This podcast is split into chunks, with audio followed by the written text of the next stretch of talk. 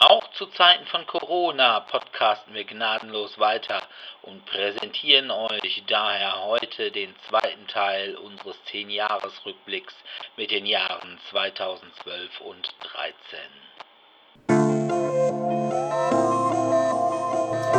D S D, der Brettspiel-Podcast.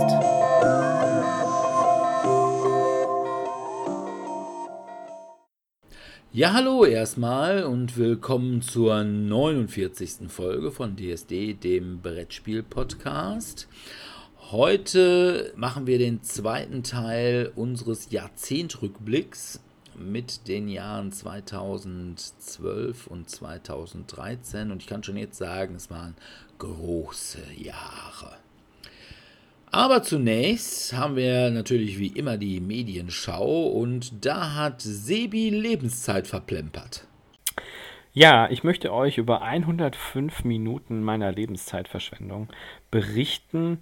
Ich habe es nur aus Liebe getan, aus Liebe und Zuneigung einer Freundin gegenüber, wie wir das manchmal so machen. Und zwar saß ich auf meiner eigenen Couch, gefesselt unter eine Kuscheldecke, mit leider keinen Ohrstöpseln und einer passenden Dunkelbrille, sodass ich das echt ertragen musste. Aber es ist, wie gesagt, ein echter Liebesbeweis gewesen. Ich habe mir einen Till Schweiger-Film angeguckt. Oh. Ja, ja, ich, ich merke schon hier viel Solidarität. Danke, Leute. Danke, Leute. fünf ja, Uhr. Es war ja fast so schlimm, als wenn man sich eine Episode von uns anhört. Ja, fast so schlimm, aber unsere Episoden gehen nicht zwingend hundertfünf Minuten. Sie gehen länger. Nee, es, es, unsere gehen länger, genau. Ähm, du nuschelst allerdings, Dog. Dominik, fast genauso wie der Schweiger. Ja, genau. Nicht viel verstanden. Hot Dog ist eine deutsche Filmkomödie von und mit Till Schweiger. Und das Erste, was mir aufgefallen ist, ist, abgesehen davon, dass da Schweiger rumrennt, sie trieft nur so vor Product Placement. Und ich dachte mir so, oh, wie schrecklich ist das denn? Und dann sitzen sie ganz unauffällig in ihrem Auto, labern über irgendwelchen Unsinn und im Hintergrund siehst du fett das Emblem einer Fastfood-Kette und mmm, was für ein leckerer Burger, mmm, yum, yum, yum, yum. Oder plötzlich ins Meeting platzt ein großer Versandhandelsvertreter rein, sagt, ja, wer nimmt denn hier das Paket an? Ja, müssen Sie da und dahin. Dann dachte ich mir, ey, also noch stumpfer kann man Werbeelemente in einem Film nicht platzieren. Das ist echt der Hammer, also da war ich wirklich schwer beeindruckt. Es ist ja in der Tat so, dass ich häufiger mal mit Freunden das lustige Spiel spiele, welche Product Placements erkennt man? Ey, sorry Leute, wenn ihr das Spiel spielen wollt und ihr habt jemanden vor euch sitzen, der nah am Boden gebaut ist, also es kann ja nicht jeder ein Häuptling sein, wir brauchen ja auch alle Indianer, aber der wirklich ganz nah am Boden gebaut ist, so nach dem Motto, was kannst du, ich kann Kühe streicheln, dann guckt diesen Film mit ihm und spielt dieses Spiel. Das ist schon, puh, wow, das ist echt äh, noch unter Einsteigerniveau. Okay, hat der ja, also auch mal Erfolgserlebnisse. Geht's. Es äh, gibt tatsächlich ein bisschen Handlung, also man sucht sie nicht lange. Äh, sie wird einem quasi schon direkt aufdoktriniert. Sie ist auch sehr stumpf, denn stumpf ist Trumpf.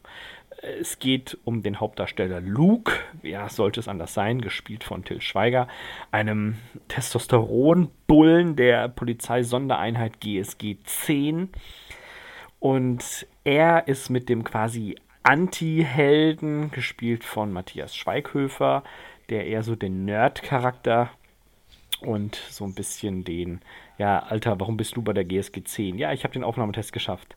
Alles. Ja, alles. Aha. Und mein Papa arbeitet hier. Ah, okay. Ja, danke. Naja, auf jeden Fall sind die beiden ein Zwangsteam und sollen die Tochter eines Präsidenten retten. Ist jetzt alles nicht so neu. Ist jetzt alles vielleicht mal in Deutschland und in Schloss Bellevue. Ach ja, und was soll ich da groß erzählen? Also es kommen natürlich ein paar lustige Schauspieler dazu. Es spielen unter anderem mit Anna Schäfer oder Samuel Finzi, der zu jedem Schweiger-Film mitspielt. Wobei ich sagen muss, über den freue ich mich häufiger mal. Tim Wilde hat mitgespielt. Ist denn seine Tochter auch dabei? Die ist ja sonst auch in jedem Schweiger-Film. Ja, ja, ja, doch, doch, die Lilli, ja, Tatsache. Lilli Schweiger ist die deutsche Schauspielerin und Tochter von Till und Dana Schweiger. Was soll ich sagen? Pff, ja, kann man sich angucken, wenn man wirklich nicht weiß, wie man jemanden foltern möchte. Also, boah, ich fand's furchtbar. Ich fand's furchtbar. Es ist extrem unlustig und es ist einfach nur stumpf.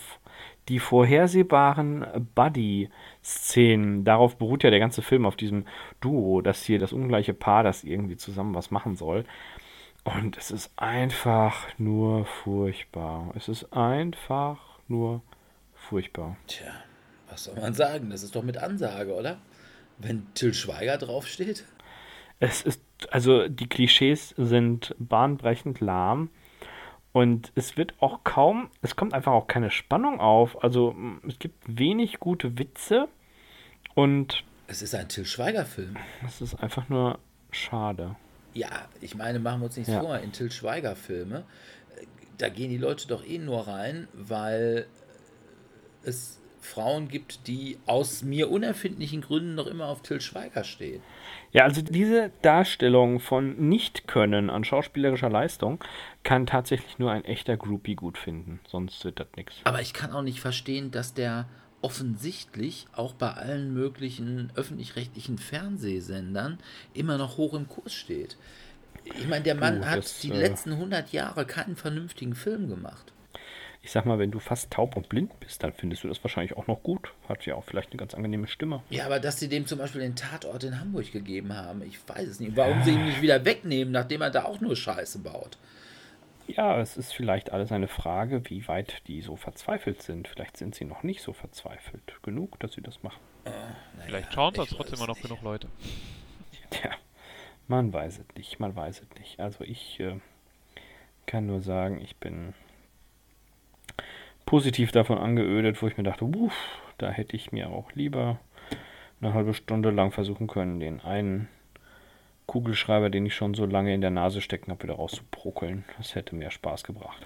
Ja, vielleicht hättest du ihn ja einfach währenddessen ins Hirn rammen können. Das wäre vielleicht dann... Oder so, dann wäre es vorbei gewesen. Wäre das Leiden hättest du so ein bisschen einen auf Homer ja, gemacht. Ja, ja.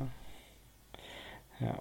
Nee, also von daher, mal gucken, was habt ihr denn so gemacht? Okay, ich habe also auch Film geguckt und zwar auch einen Film, der eigentlich in der Kritik nicht so gut weggekommen ist, aber ich dachte, hm, auch ein Till Schweiger-Film. Ich bin ja Comic-Fan und ich bin insbesondere auch ein Fan der Comics von Mike Mignola. Entsprechend habe ich mir angeguckt auf D V D Hellboy Call to Darkness. Oh, das ist der letzte Hellboy-Film. Der ist allerdings nicht mehr von Guillermo del Toro, sondern von Neil Marshall. Der hat gemacht bisher The Descent. Das war dieser Film mit den Höhlenforscherinnen. Dann hat er gemacht mehrere Folgen von Game of Thrones und auch wohl die Serie Black Sails. Ja.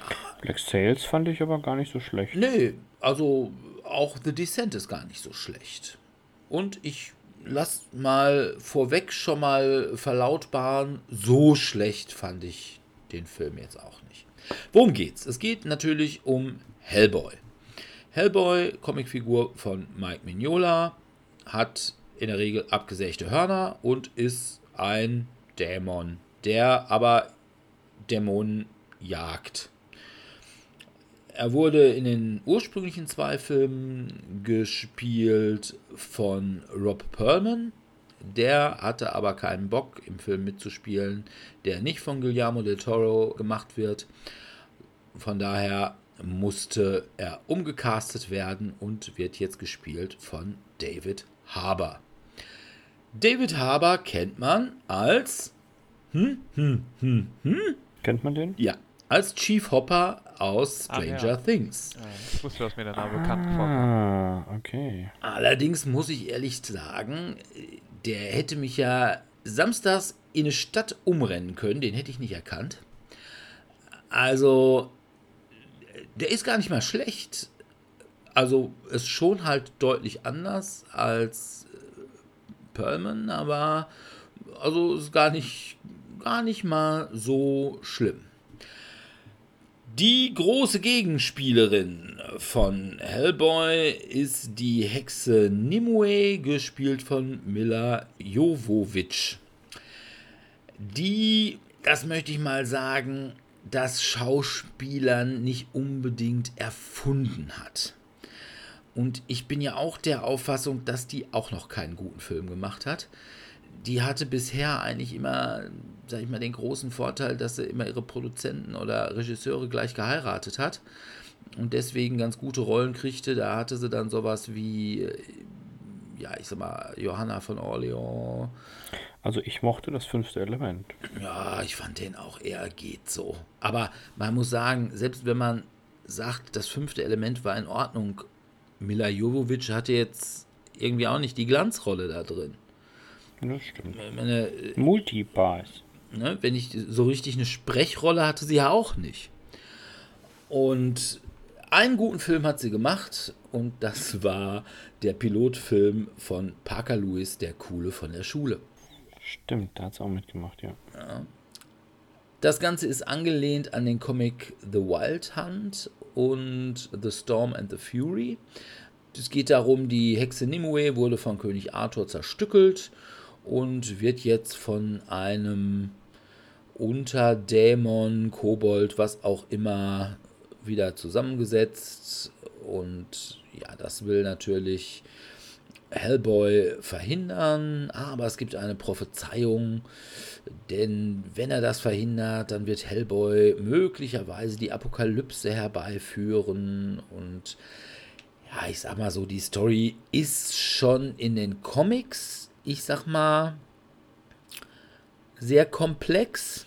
In dem Film wird sie eher wirr,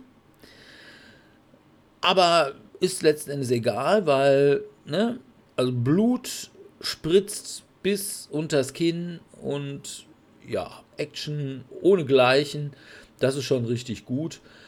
Die Tricks oder Spezialeffekte sind insbesondere bei den Kostümen von den Monstern teilweise ein bisschen unfreiwillig komisch, teilweise wirklich gut, aber ja, es ist unterhaltsam. Wie gesagt, man darf nicht wirklich viel von der Story erwarten. Das ist zwar wirklich die größte Hellboy-Story im Comic, aber für den Film vielleicht echt zu viel. Und der Film geht, glaube ich, auch davon aus, dass es noch mehrere Teile geht, weil es wird relativ viel offen gelassen. Ja, eingeführt, zum Beispiel Baba Yaga, die aber in dem Film dann keine besondere Rolle mehr spielt. Also entweder haben sie das nur gemacht, weil wir gesagt haben, oh, da können wir doch mal wieder irgendwie Baba Yaga mit reinbringen. Ja. Ein, ein hübsches Kostüm und eine hübsche Maske machen. Oder man ging tatsächlich davon aus, weil Baba Yaga in den Comics halt schon eine große Rolle spielt, dass man sagt, naja, für den nächsten Teil brauchen wir sie nochmal. Und das ist gut, wenn wir sie jetzt schon mal so ein bisschen eingefügt haben.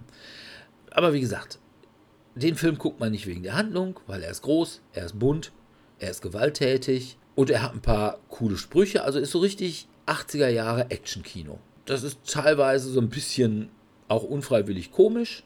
Da gibt es zum Beispiel eine Riesenjagd, die eine englische Geheimgesellschaft organisiert, die dann aber alle mit so Ritterkostümen durch die Gegend reiten, mit Hellboy zusammen. Das erinnert so ein bisschen an Ritter der Kokosnuss, habe ich so den sagen, Eindruck. Das klingt nach Ritter der Kokosnuss, ja. Aber ein alter Ritterorden, harr, harr. Es ist tatsächlich auch im Comic so, aber im Film wirkt das dann doch ein bisschen komischer als im Comic. Mike Mignola selbst war wohl von dem Film ganz angetan, er hat also selbst das Drehbuch geschrieben und er fand es, glaube ich, ganz gut, weil es näher an seiner Vorlage war als die Filme von Guillermo del Toro. Ja, was soll man sagen? Also als Comic-Fan oder als Hellboy-Fan kann man sich den Film wirklich gut angucken.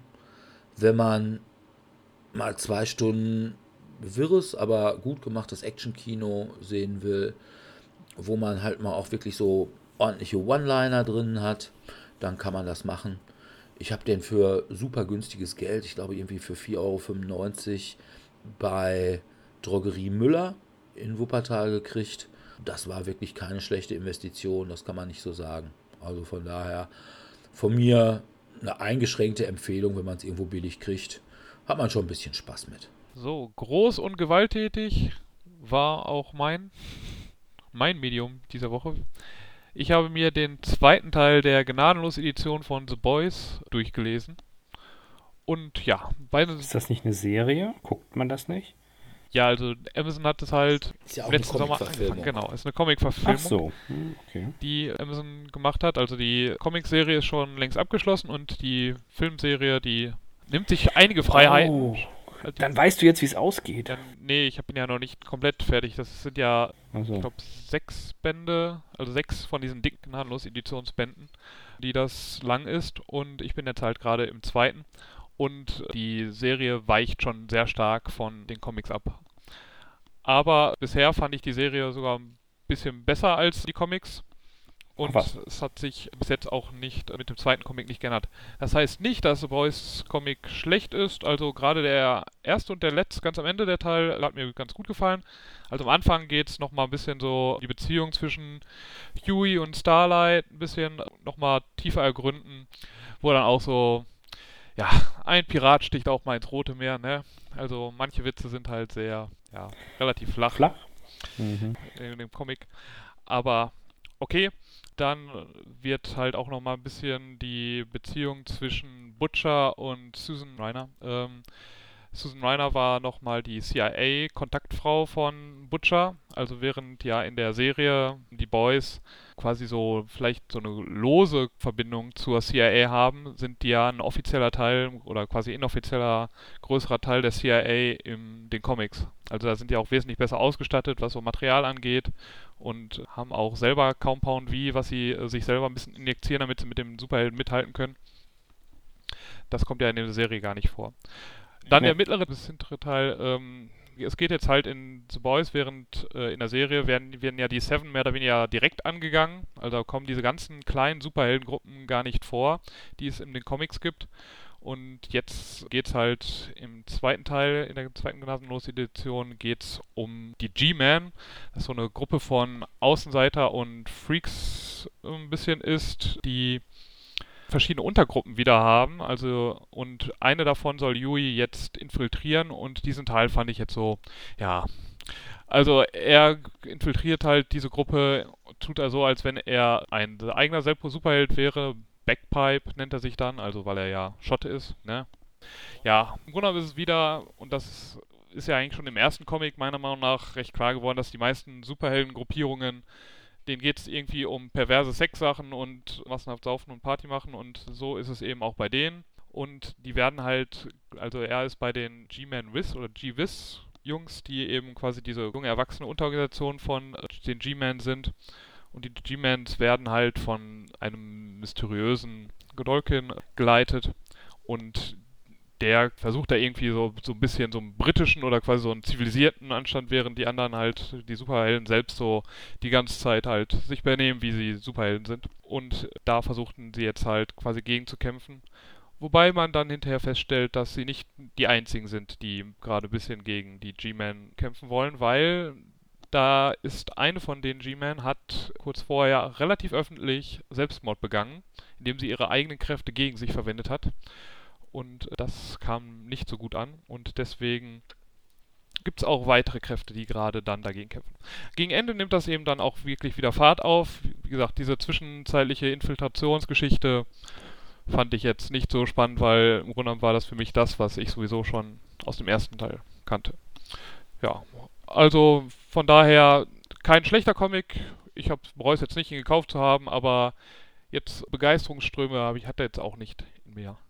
Aber ich werde trotzdem wahrscheinlich mir jetzt irgendwann dann demnächst den dritten Teil kaufen und den dann auch durchlesen. Okay.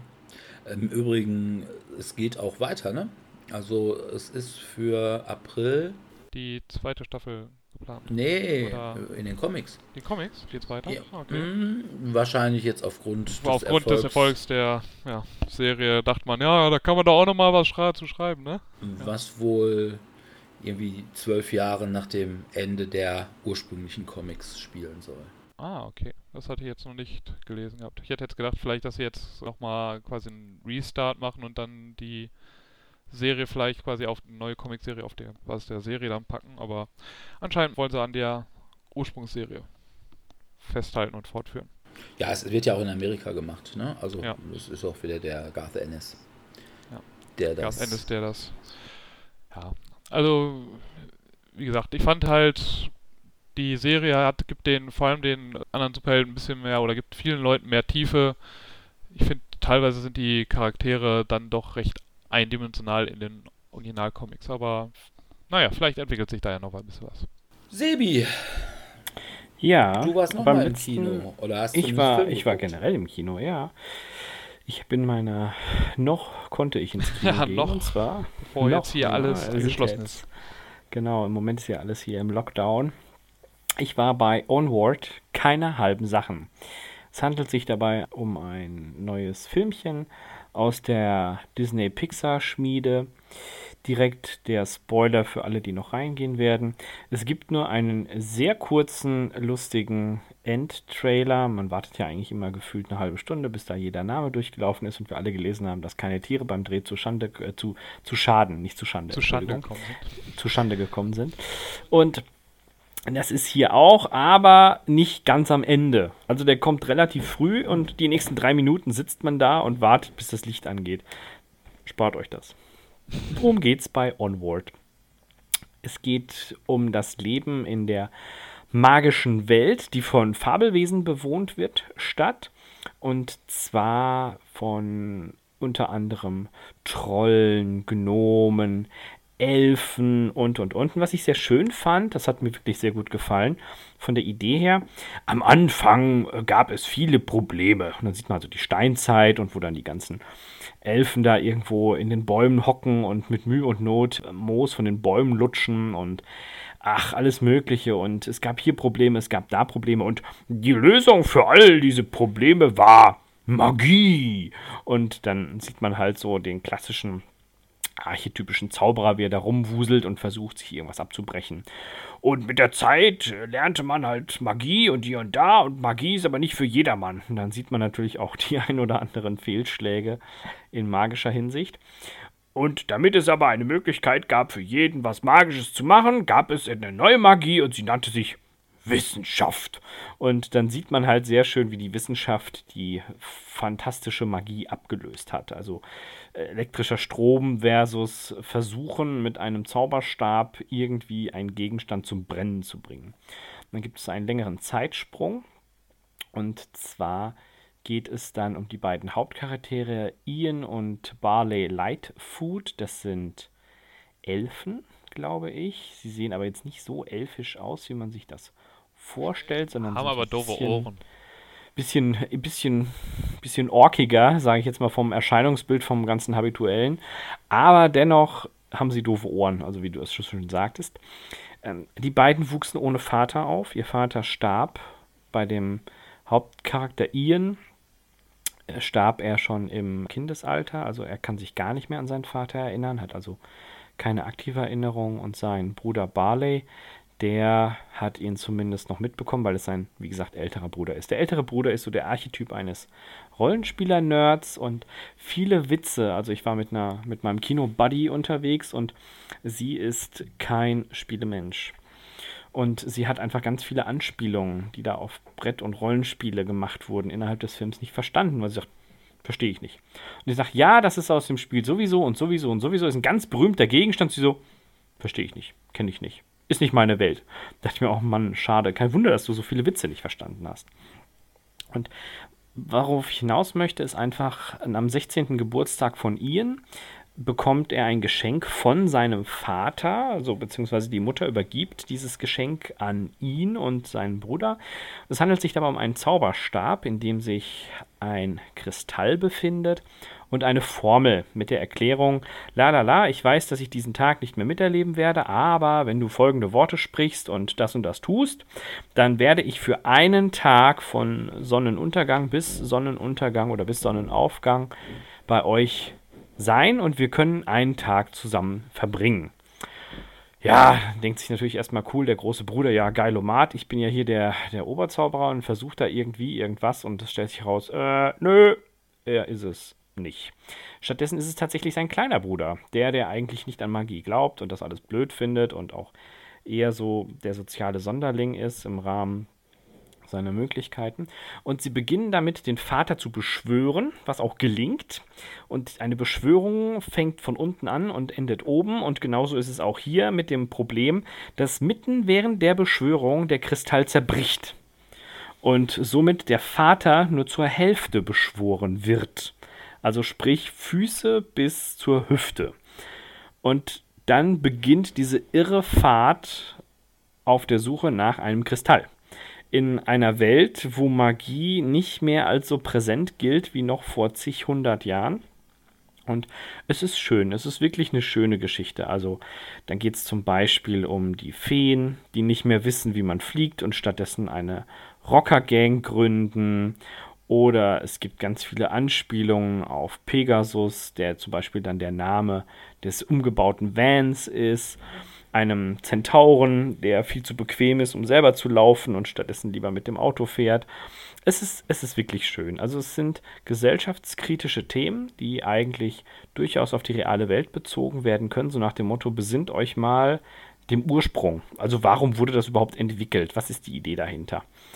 Und das fand ich schon sehr schön. Und manche Sachen sind einfach irre komisch. Also in der Darstellung und dem Drumherum. Es ist natürlich ein Pixar-Disney-Film, also immer so ein bisschen familienlastig. Mir persönlich war er fast schon zu familienlastig. Ist jetzt nichts, was ich mir unbedingt als Erwachsener noch ein zweites Mal reinpfeifen möchte in den nächsten drei Jahren. Von daher gebe ich eine Vielleicht-Empfehlung. Es ist unterhaltsam, aber nicht unbedingt im Kino.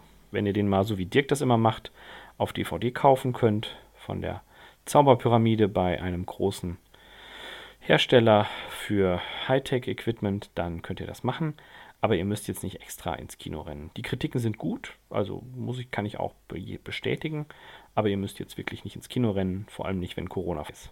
Also ich habe den Trailer ja dann und dann als ein, zwei Mal gesehen, aber mich hat es jetzt nicht so angesprochen. Also auch vom Stil her, also quasi, ich bin ja eigentlich sonst schon ein recht großer Pixar-Fan, aber da habe ich gedacht so, ja, wenn er dann auf Netflix oder sonst was da ist. Wobei, jetzt wird es ja niemals auf Netflix gelangen, weil jetzt gibt es ja Disney+. Ja, Plus. Ja, jetzt, ja, ich wollte gerade sagen, ist das schon soweit? Ich ja, meine, die haben jetzt, ja, ich meine, die würden es jetzt auch, jetzt auch, wird's jetzt auch in Deutschland starten.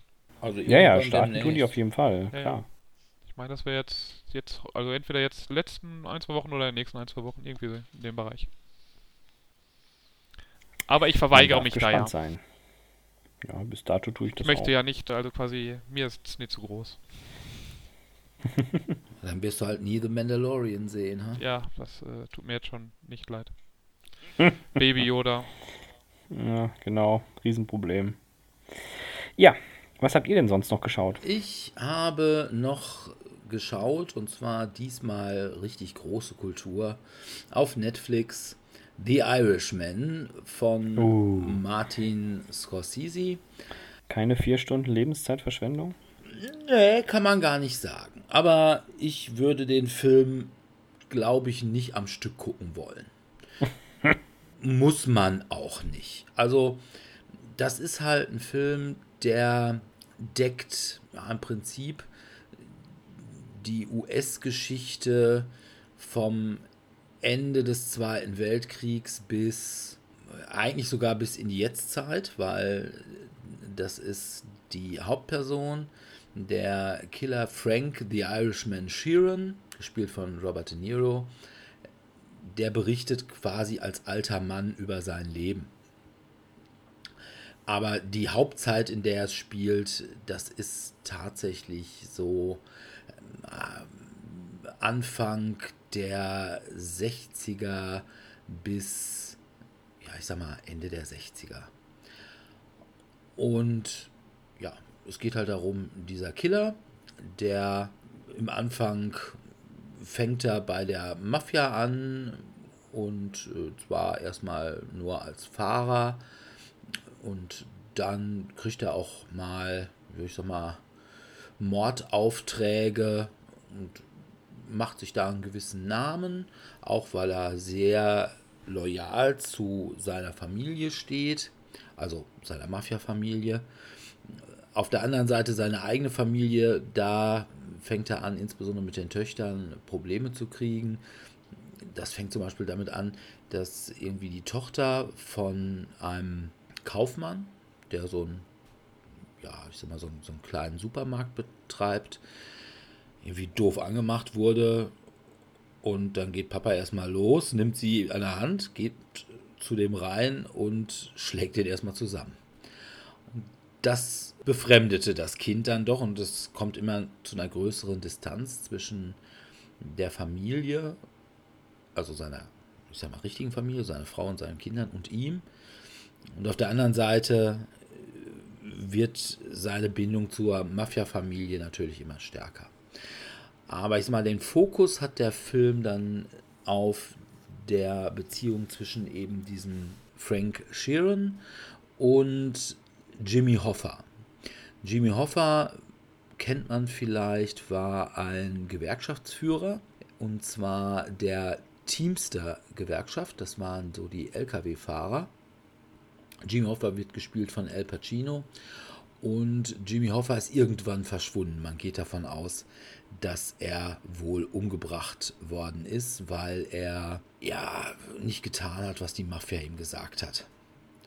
Also er war dann irgendwann, er hatte halt die Mafia über diese Teamster-Gewerkschaft sich Geld beschafft, um sie wieder in irgendwelche Casinos zu stecken.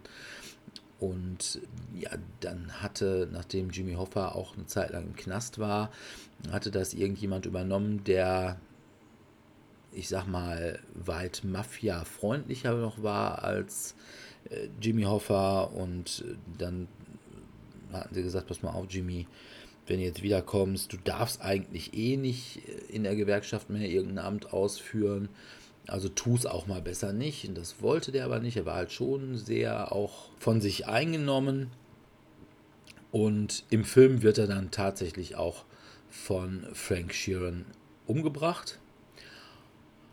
Und das war tatsächlich das, was der richtige The Irishman, also Frank Sheeran, jetzt irgendwann mal vor gar nicht so langer Zeit, weiß ich nicht, in den zweitausendzehnern, zweitausendzwölfern, also ich weiß gar nicht, ob der noch lebt oder ist jedenfalls im Altenheim, dann tatsächlich mal zugegeben hat. Also er hätte tatsächlich Jimmy Hoffa umgebracht.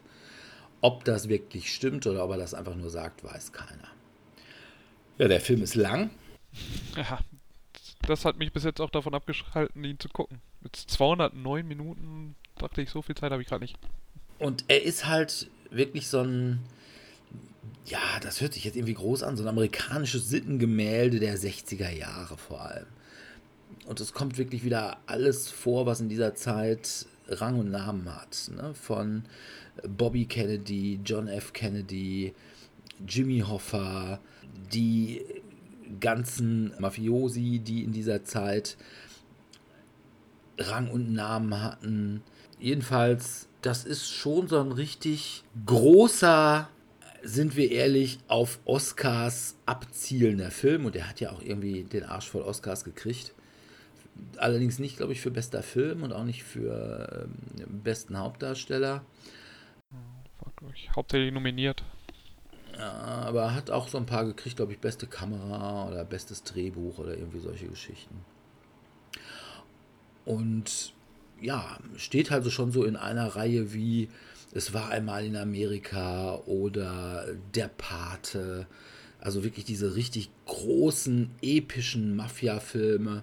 Wer das gut ab kann und wer das will, der ist da gut unterhalten. Ich fand ihn wirklich gut. Wer jetzt, sag ich mal, sich überhaupt nicht für diese Zeit interessiert und wer eigentlich auch Mafia-Filme nicht mag, der sollte die Finger davon lassen, zumal der Film einfach wirklich über drei Stunden dauert. Und ja, man muss tatsächlich auch sagen, und gucken auf Deutsch.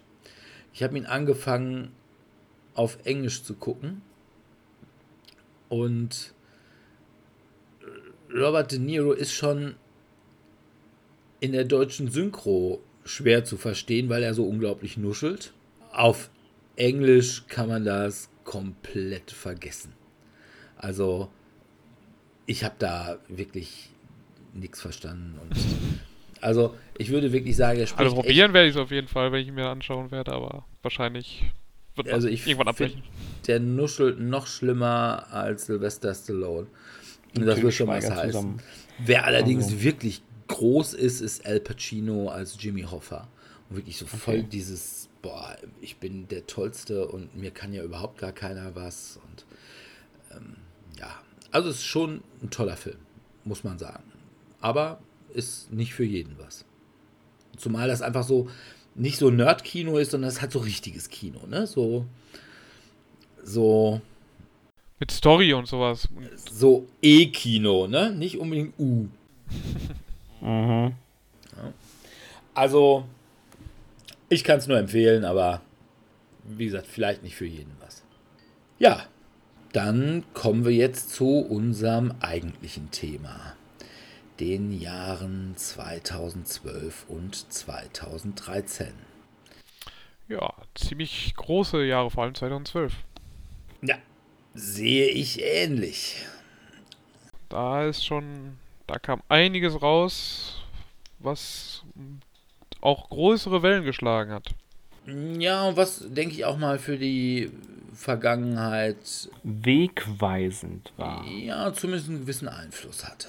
Wobei jetzt natürlich der Spiel des Jahresgewinner von zweitausendzwölf, den hatten wir letztes Mal schon, weil er ja eigentlich zweitausendelf rauskam.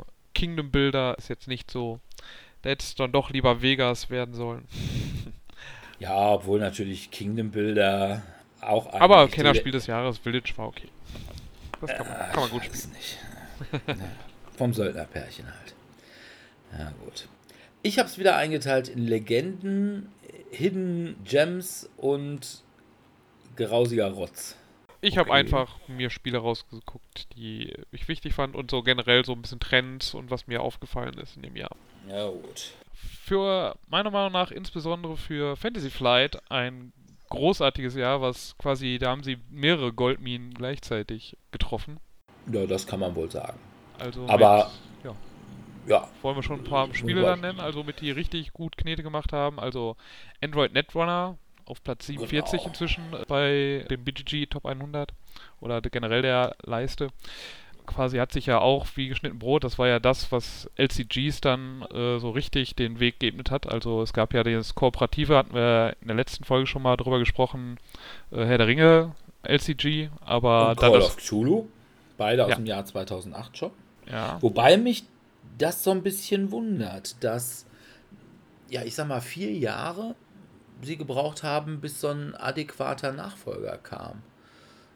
Also, also, was uns so richtig das, durchgeschlagen hat. Ich sag mal, genau, dass auch, ich sag mal, Android Netrunner, das ist ja gut, das ist ein, ist ein Remake von Netrunner ja. aus neunzehnhundertsechsundneunzig von Richard Garfield. Aber erstmal hätte ich gesagt, Herr der Ringe und Call of Cthulhu sind erstmal die stärkeren Lizenzen. Ja, und auch im gleichen Jahr kam ja auch noch das Star Wars Kartenspiel raus, wo ja. ich auch so denke, das müsste doch die Lizenz gewesen sein, aber es hat halt nicht, vielleicht nicht Andrew Garfield Richard. im Hintergrund als, äh, ja, Richard, Richard Garfield. Andrew Garfield, der Schauspieler, ist jetzt nicht der Erfinder von Magic, aber, oder von Android, oder von Netrunner, ja, aber die... Aber der Name bescheid vielleicht mehr oder war das System, also ich habe es ja dann selber nie gespielt, mich hat das Universum interessiert, aber halt die Mechanik jetzt, also dieses L C G hat mich jetzt nicht so interessiert, sodass ich es mir dann sofort gekauft habe. Und Richard Garfield, also jetzt, ich habe jetzt auch Magic, war nie so mein Ding, von daher und generell dieses Turnierspielen war nicht so meins und deswegen bin ich da nie eingestiegen. Also das war bei mir vor allem das Problem. Als Android Netrunner bei mir auf dem Schirm war, ich dachte auch, das finde ich eigentlich gar nicht so uninteressant, da war Android Netrunner schon längst den Weg, wie so vieles, zu einer rein kompetitiven und auch extrem kompetitiven Turnierspielerschaft gegangen. Also es gab keinen mehr, der einfach mal so Bock hatte, eine kleine Runde Android Netrunner zu zocken. Es gab nur entweder die Leute, die wirklich Turniere spielten und die, wenn du mit ihnen gespielt hättest, ja, jetzt einfach kein Land gesehen. Und zwar nie, wenn du dich anfängst, dich wirklich mit diesem Spiel auch als Lifestyle zu beschäftigen und in Foren rumhängst und ja. jeweils die besten Deckzusammenstellungen und was weiß ich nicht. Und von daher ja, hatte ich dann irgendwie tatsächlich keinen Bock drauf. Also möglicherweise ist das dann auch das Problem, dass letzten Endes jetzt, glaube ich, letztes Jahr oder vorletztes Jahr Android Netrunner dann, ich will nicht sagen, den Hals gebrochen hat, aber dass man gesagt hat, okay, dann stellen wir es jetzt mal ein, weil die Leute, die es spielen, die spielen es auch weiterhin und neue werden wir nicht mehr dazu kriegen. Ja, und es wurde ja, die, die, die Gruppe war dann so klein, dass es jetzt sich nicht mehr gelohnt hat, dafür weiterzuentwickeln. Da haben sie dann gesagt, ja, dann entwickeln wir doch wieder einfach nur neue Magic-Karten. Ja. Ja gut, wobei das ist halt ist nicht... Für F F G, ja. Ist halt für F F G uninteressant, aber naja gut, die hatten dann eben auch das nächste große Ding und das war halt Arkham Horror Kartenspiel. Ja. Wobei es natürlich das auch wieder überhaupt gar keine Turnierszene hat, weil eben äh, kooperativ. Ne? Naja. So, ja, die zweite Goldmine. Star Wars X-Wing. Ja, ja, das, das habe ich auch auf der Liste. Das war eine richtig, also ich glaube, damit haben sie nochmal das Zigfache von dem verdient, was sie an Android wahrscheinlich verdient haben. Ja. Allein schon, weil halt diese Miniaturen dafür ja dann auch, die sahen ja wirklich cool aus. Also ich bin jetzt ja auch kein so ein Tabletop-Spieler, was es war ja so ein Mix aus Tabletop-Spiel und also quasi was so, so einfache Regeln hatte, dass man das auch im Brettspieler ja. das spielen konnte, viel wollte. Aber das ist auch sehr gut gelaufen. Ja, ja. Also ich habe das ich läuft auch nach wie vor viele, die das, äh, die das haben. Also es, es läuft immer. Also vom Spielsystem her, du hast einmal die Sammler, die einfach die ganzen Schiffe sammeln, wie doof. Und du hast halt auch alternativ noch die Spieler, die sich dann da wirklich zusammensetzen. Habt ihr zufällig auch euer Ranking gemacht nach Board Game Rank oder gehen wir jetzt einfach nur so durch? Wir, wir gehen, gehen jetzt erstmal so thematisch okay. durch. Nein, also jedenfalls bei mir war, ich habe also auch noch eine ganze Menge von X-Wing, aber auch hier ist es wieder so, irgendwann hat sich gerade bei X-Wing eine Turnierszene manifestiert, wo du dann halt eben auch nur bestimmte Flotten oder Einheitenzusammenstellungen oder ja, Einheiten mit Piloten und was weiß ich nicht, Zusammenstellungen spielen kannst, um da wirklich mithalten zu können. Und ich bin ja jemand, ich fand es wirklich schön und ich fand auch die Schiffchen schön und ich hatte halt also auch wirklich dann irgendwie ja aus jedem Dorf einen Hund, ne? Also ich wäre nie auf die Idee gekommen, einen Teilschwarm zu spielen, weil deshalb bin ich denn doof und kaufe mir neben meinen zwei TIE Fightern, die ich in der Grundbox habe, noch vier weitere. Das sind ja immer das gleiche Schiff. Für das Geld kann ich mir vier unterschiedliche Schiffe kaufen. Und ja, aber TIE Fighter Schwarm war halt eben durchaus eine effektive Geschichte, zumindest eine Zeit lang. Und ich weiß absolut nicht, wie es jetzt in der zweiten Auflage, die haben ja... Ja, vor das zwei Jahren, glaube ich, die zweite Auflage spendiert gekriegt. Ja, und ich glaube, das hat wahrscheinlich auch noch ein bisschen jetzt schon an deren ähm, quasi Verkauf dann gebröckelt. Auch wenn sie re- es relativ gut gemacht haben, weil sie ja so ein Conversion-Kit für, ich weiß nicht, halbwegs sinnvollen Preis dann immer verkauft haben, sodass man die alten Sachen weiterhin nutzen konnte. Wobei es war, glaube ich, auch einfach notwendig, weil ja. die hatten mittlerweile so viele Schiffe rausgebracht, das konnte nicht mehr balanced sein. Zumal dann ja auch irgendwann mal die dritte Fraktion, tatsächlich als dritte Fraktion, nämlich hier die Outlaws, beziehungsweise die, Rooks, ja. die Schmuggler und äh, Piraten und Kopfgeldjäger, äh, da rauskamen, während so ganz zu Anfang war zumindest die Slave One ja noch ein Imperiumsschiff. Und ja, irgendwann ging es halt nicht mehr. Ich weiß nicht, ich möchte, die haben bestimmt mittlerweile hundert Schiffe. Also zumindest nicht wenig drunter. Und ich bin ja immer noch jemand, der eigentlich sagt, boah, so eine Tentive vier oder so, die hätte ich ja zumindest ganz gerne mal nur so fürs Regal. Also von den großen Schiffen was. Und wenn ich gesehen habe, was da im letzten Jahr auf der Spiel in der X-Wing-Bude, wo sie die ganzen alten erste Auflage-Sache verramscht haben, was da für eine Schlange vor war. Da gibt es wohl immer noch ein gerüttelt Maß an Spielern, die das immer noch machen. Und ich hatte mir tatsächlich auch überlegt, na, stellst du dich mal an, weil Tente vor. Und da kriegt es dann ja auf einmal, die kostet ja normalerweise irgendwie, weiß ich nicht, siebzig, achtzig Euro. Und da kriegtest du die dann irgendwie, weiß ich nicht, für einen Zehner oder zwanzig oder sowas. Okay, das ist krass. Und ja, da hatte ich es mir dann schon überlegt, aber halt die Schlange war mir dann doch immer zu lang, zumal die dann ja auch immer so S-förmig so quasi, weißt du, wie beim Fußball so der Eingangsbereich war. Ja, aber ein Jahr später wollte dann ja WizKids quasi den Erfolg ein bisschen kopieren mit Star Trek, aber das hat ja weder von den Figuren noch von dem thematischen, äh, also weil die ähm, Star Trek-Schiffe sind ja eigentlich eher so richtige Schlachtschiffe. Also das hat ja nicht so zu diesen Dogfights gepasst, die ja, so ein X-Wing also oder so ein Y-Wing dann hatten. Das ist richtig. Also das fand ich auch schon immer bekloppt, obwohl ich und natürlich ist, also ich glaube trotzdem Leuten immer noch, dass, hab, dass es das bessere Spiel gewesen war. Ja, also und Star Wars ist, glaube ich, trotzdem auf jeden Fall nochmal eine ganze Ecke größere Marke als äh, Star Trek. Bin ich, klar. bin ich nicht sicher. Obwohl Star Trek hatte, glaube ich, damals äh, den Nachteil, dass halt sehr lange nichts Neues rausgekommen war, während, ich kann mich jetzt vertun, aber so zweitausendzwölf zumindest noch die Nachwehen von dem dritten Teil der Prequel-Staffel gelaufen war und zumindest so diese ganzen Geschichten wie Star Wars Rebels und diese Zeichentrickgeschichten, die liefen auch noch. Das heißt, es hatte also auch mediale Unterstützung. Und jetzt sag ich mal, zweitausenddreizehn war eine Zeit, wo für Star Trek überhaupt nichts lief.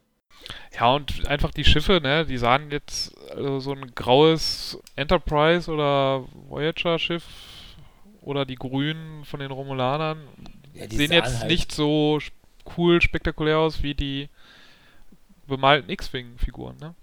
Ja, die sahen, die waren halt auch bemalt, aber die ja. sahen halt alle so ein bisschen aus wie die Micro-Machines-Star-Wars-Schiffe. Ja. Die habe ich tatsächlich sogar alle, weil ich bin ja durchaus, Star Wars, Star Trek-Schiffe natürlich, ich bin ja durchaus ein Trekkie, aber also das Spiel hat mich nie mitgenommen, auch schon thematisch, weil Dogfight mit Enterprise, ja, was soll das? das? Also, da weniger Sinn. Vor allem, es sind halt so diese Föderationsschiffe, die können halt auch in jede Richtung schießen, also warum soll ich da manövrieren? Ne? Also macht keinen Sinn, also außer irgendwie, was weiß ich, schildmäßig oder so. Aber, also wie gesagt, das war nichts. Obwohl der große Borg-Kubus und die große D S neun, die waren schon beeindruckend. Muss man auch da mal sagen. Und gegen diese zwei, also quasi Geldmachmaschinen, fallen dann so fast so die anderen, also Spiele, die dann Fantasy Flight dann noch gleichzeitig im Jahr rausgebracht hat, fast ja sogar ein bisschen runter. Also obwohl jetzt War of the Ring, die zweite Edition, bei B G G ja zum Beispiel auf Platz zwölf ist. Aber das ist halt so ein Zweispielerspiel, so ein sehr nischenhaftes Spiel, brauchst mindestens drei Stunden für und zu zweit, was aber dann natürlich so Herr der Ringe in einer Box nochmal abgebildet hat. Und das ist ja zugegebenermaßen eben die zweite Edition. Generell ist es ja das Jahr der zweiten Edition, für ganz klar. Und zwar allerdings auch nicht einfach nur so, oh ja, machen wir mal eine zweite Edition, also sondern auch gut. Die zweite Edition, die das Spiel wirklich richtig gut macht. Ja. Also da ist einmal Eldritch Horror, Arkham Horror war schon populär. Ja, aber Eldritch nochmal nachzuschieben, das fand ich auch eine sehr gute Idee. Machte bei Arkham, war es auch mittlerweile so, es gab einen Arsch voll Erweiterungen und das Spiel war einfach nicht mehr wirklich handhabbar. Und von daher war Eldritch war einfach zu dem Zeitpunkt noch handhabbar. Ja, bis dann die anderen fünfzig Erweiterungen dafür auch kamen. Geschliffener, wobei man sagen muss, und die Story bei, ist haben halt, also weil die Karten haben ja dann ja. auch mal zu den zu dem großen Alten gepasst, den du dann bekämpft hast, während bei Arkham Horror ja macht das Tor zu, warum? Ja, weil es da ist. ist. Ja. Ja. Also, ja, gebe ich dir recht. Es war vor allem, du hattest einfach so diese Idee dahinter, gut, ihr, was jetzt nicht. Du, Dominik, bist ja überhaupt gar kein Rollenspieler. Ich weiß nicht, ob äh, Sebi, ob du Call of Cthulhu-Spieler bist oder warst. Nee, war ich nicht. Es gibt halt auch eben im Call of Cthulhu-Rollenspiel so die großen, ja, ich sag mal, weltumspannenden Kampagnen wie in Jalototeps Schatten. Und das sprach einfach Rollenspieler extrem an.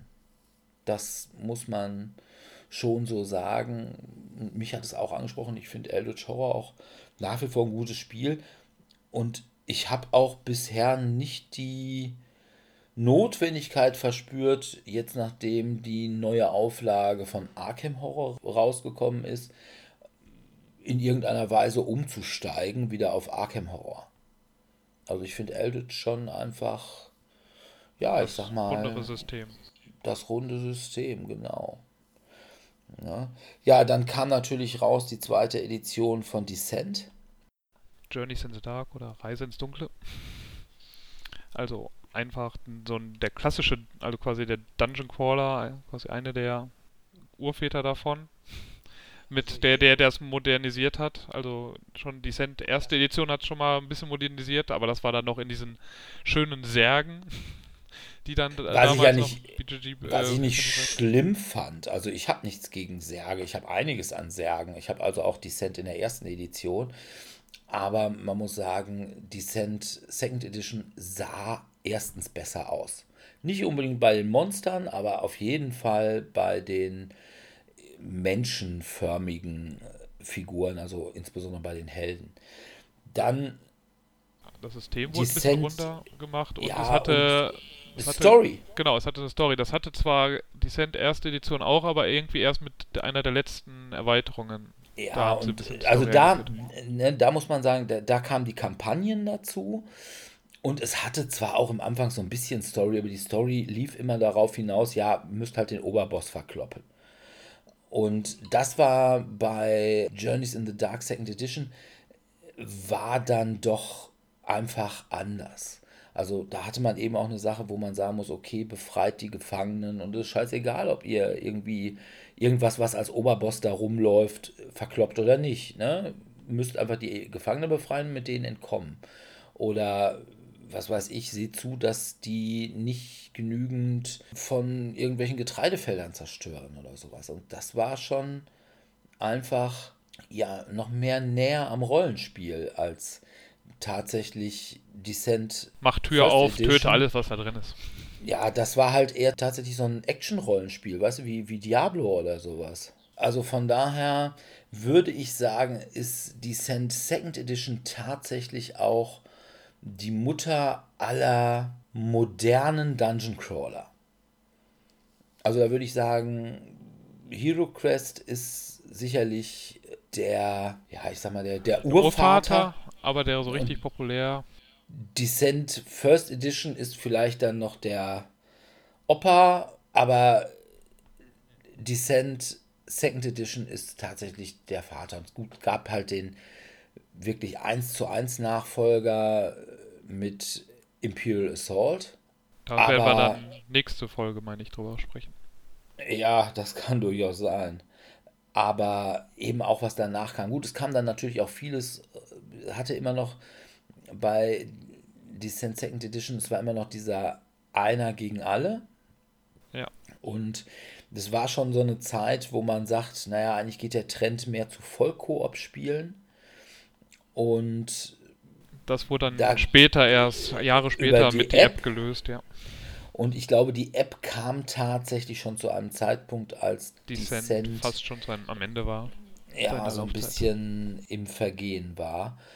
Und es ist zwar jetzt, glaube ich, nochmal irgendwann eine Erweiterung geplant. Ich weiß gar nicht, ob die in den U S A schon rausgekommen ist, wo einfach so Kombiklassen, die gab es zwar schon mit den letzten beiden Erweiterungen, aber jetzt hat man einfach nochmal gesagt, jetzt bringen wir auch die, die da einfach noch fehlen. Und da sind aber, glaube ich, keine, so wie ich das bisher gehört habe, keine Miniaturen bei. Und das ist irgendwann mal angekündigt worden und wie gesagt, seither hat man auch irgendwie nichts davon gehört. Und das ist schon länger her, dass es angekündigt worden ist. Also ich weiß gar nicht, ob sie es tatsächlich noch bringen oder ob sie sagen, nee, das lohnt nicht mehr. Zumal F F G ja mittlerweile auch einfach so ein bisschen durch, ja, ziemliche Umstrukturierungen geht. Wie mir das so scheint. Wir werden von Asmodee assimiliert.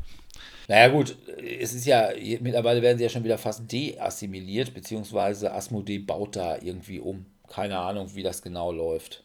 Ja, ja, aber es war generell so ein Jahr, beziehungsweise eben zwei Jahre, wenn wir jetzt zwanzig dreizehn mitzählen, wo generell auch so Spiele rauskamen, die ihren Firmen so richtig viel Geld gebracht haben, auch A E G hat zwei größere Hits, was zumindest geldmäßig sehr erfolgreich war, rausgebracht. Im Deutschen beide bei Pegasus dann gelandet, Smash Up und Love Letter. Ja. Also die quasi mit fünfzig Erweiterungen, die Smash Up hat, und damals Love Letter, das dann jedes Jahr zwei neue Editionen hatte, ob es jetzt der Hobbit, Batman, eine klassische japanische Munchkin. Variante, ja, Munchkin-Version war. Und natürlich die ultimative Cthulhu. Version, Lovecraft Letter. Ja, Lovecraft Letter. Aber abgesehen davon, die haben sich, dass glaube ich, wie geschnitten Brot verkauft. Ja, weil sie einfach auch klein und billig sind. Ja. Und jeder kann sie sofort spielen. Aber einmal hat Love Letter sicherlich eine besondere Bedeutung gehabt, was die Microgames anging. Ja. Wobei ich sagen würde... Der Trend hat m- sich ein bisschen wieder auch gelegt. Also zu dem Zeitpunkt kam ja dann massenhaft raus mit Q, Lost Legacy waren ja beide dann noch in dem Bereich. Ja. Aber eben auch Welcome to the Dungeon, Fake Artist Goes ja. to New York, alles quasi so min- wirklich Spiele, die minimal nur Materialien benötigen. Council of Verona war auch noch dabei, war auch so ein kleines Spiel. Wobei ich sagen würde, es kommen immer noch Microgames raus. Aber, die haben jetzt aber man so nennt sie nicht genau. mehr so. Ja. Ne? Also, ist nicht mehr so der Hype. Belratti ist sicherlich auch eigentlich ein Microgame. Ne? Es sind zwar eine Menge ja, Karten dabei, aber hat auch mehr ein kleines Packmaß oder so. Das ist richtig. Aber wie gesagt, man nennt sie heute einfach anders. Oder nicht mehr so. Aber ich denke mal, Love Letter hat einfach schon gesagt, also man, es braucht nicht viel, um ein gutes Spiel zu machen. Das ist die Sache. Gibt im Übrigen von Love Letter auch eine ganz hervorragende App. Und Love Letter ja, ist auch noch so ein Punkt eben, also wir haben jetzt eben gesagt, einerseits hat es richtig viel Geld für A E G gebracht, andererseits eben die Microgames gestartet, und es war auch nochmal eins der Spiele, die auch Japan quasi auf nochmal größer auf die Map gebracht hat, die, wo es damals einen ziemlichen Hype immer drum gab, um diese Japano-Brand-Spiele, und es war halt eins, was wirklich dann auch erfolgreicher war, und das in dem Jahr, also zweitausendzwölf, gab es dann einen, also gab es mit Machikoro auch noch Noch ein zweites großes Spiel, was ziemlich erfolgreich war aus dem Jahr. Ja, stimmt. Nicht, also das ich finde es find jetzt nicht so, also ich finde Love Letter, das finde ich noch ein Spiel, das, das kann ich mal so ganz gerne spielen. Machikoro würde ich jetzt, also ich würde jetzt nicht unbedingt das komplett ablehnen, aber es wäre jetzt nicht so, wo ich sofort sagen würde, ja, können wir gerne spielen. Sondern das wäre jetzt eher sowas, ja, wenn es sein muss. Wenn sonst ja, nichts also da ist. Meins ist es sowieso nicht, weil wenn einer von uns hier auf Städte aufbauen steht, dann bist du das. Und äh, wenn du selbst Machikoro. Aber es ja, ich finde, das hat halt relativ gefühlt für mich wenig Strategie mal gehabt, weil es hat ja, man hat lange Zeit, also man fängt ja mit einem Würfel an und man hat einen großen Teil des Spiels auch immer nur einen Würfel. Und da ist dann halt so, so eine schöne Bell-Curve, also eine Verteilung, wie, wo ich dann irgendwie sagen kann, ja, ich gehe auf irgendwie etwas schlechtere Gebäude, die irgendwie so im siebener Bereich sind, wo ich die aber relativ häufig komme, oder ich gehe jetzt auf besonders coole Gebäude, die bei zwei oder zwölf liegen. Das fände ich wesentlich cooler, als jetzt einfach so, ja, ich würfle eigentlich und jetzt hoffe ich mal, dass meine drei gewürfelt wird, weil ich habe halt ein Gebäude, was mit einer drei ist. Also das also, fand ich ja nicht so spannend. Meins sowieso nicht. Smash Up war einfach, hatte ich irgendwie so immer so ein bisschen den Eindruck, das war ja, ich sag mal so, das Munchkin für A E G. Ja, hm, ja. Wobei Smash Up, das Kartenspiel, muss ich gestehen, habe ich auch mehrere Editionen. Es kommt aber stark auf die Zusammenstellung der Mitspieler an, ob ich daran Spaß habe oder nicht. Also ich finde, das Problem bei Smash Up ist vielmehr, ich habe sie alle, ich habe auch die Big Geeky Box, damit ich auch alles damit reinkriege. Du auch, damit du auch Will Wheaton mhm. hast, wo wir auch noch gleich drüber reden müssen. Ja, das, ja, und, äh, ja, und hier auch. Fischer Day? Ich meine schon. Aber bei Munchkin ist sie definitiv bei der Guild-Erweiterung. Aber nein, das Problem ist ganz einfach, durch die hundertfünfundzwanzigtausend Erweiterungen, ich glaube, es gibt mittlerweile vierzig bis, ich glaube, die letzten beiden habe ich jetzt nicht mehr, weil das war diese World Tour und da war irgendwie mit Mounties und Wolpertingern und sowas. Und da hatte ich dann irgendwie keinen Bock mehr drauf. War nicht nerdig genug für dich. Nee, genau. Also das, das war nicht mehr meins. Deswegen habe ich die da mal gelassen. Und das Problem ist ganz einfach mit irgendwie mittlerweile fünfzig Fraktionen. Du kannst es gar nicht mehr so spielen, wie es gespielt ja. werden soll. Ja, ja, stimmt. Und dann gibt es noch die einzelnen Fraktionen, die wieder irgendwelche Sonderregeln haben, wie die Vampirroller, ja. wie die Cthulhu-Geschichten mit Wahnsinn das, oder Munchkin. Ja, das ist doch, ich wollte gerade sagen, der klassische Munchkin-Irrsinn. Also ab einem gewissen Punkt ist es einfach nicht mehr spielbar, weil es einfach oder nur noch sehr, sehr zäh spielbar ist. Weil einfach dieser Knowledge-Overload, den du haben musst, um diese ganzen Regelkonformitäts-Klabaster-Dinger da auch umsetzen zu können. Also ich habe fünf, das reicht mir. Ja, würde ich also auch sagen, vor allem, wie willst du das denn mittlerweile machen mit dem, wenn du dann irgendwie mit dem Draften machst, dann hast du ja mittlerweile einen ja. Stapel, der, ja, ja. der bist du das alles brauchst du schon eine Sackkarre, äh, um ah. den beim Draften durch die Gegend zu schieben. Also ja. von daher hat ein bisschen, hat sich glaube ich selber überlebt, dadurch, dass ja. es einfach zu groß geworden ist. Und ja. trotzdem werden wahrscheinlich immer noch jedes Jahr zwei neue rauskommen. Ja, ist ja wie Munchkin, ne? Lizenz ja. zum Gelddrucken. Also die werden wahrscheinlich auch immer noch gekauft werden. Ja, ja, ja.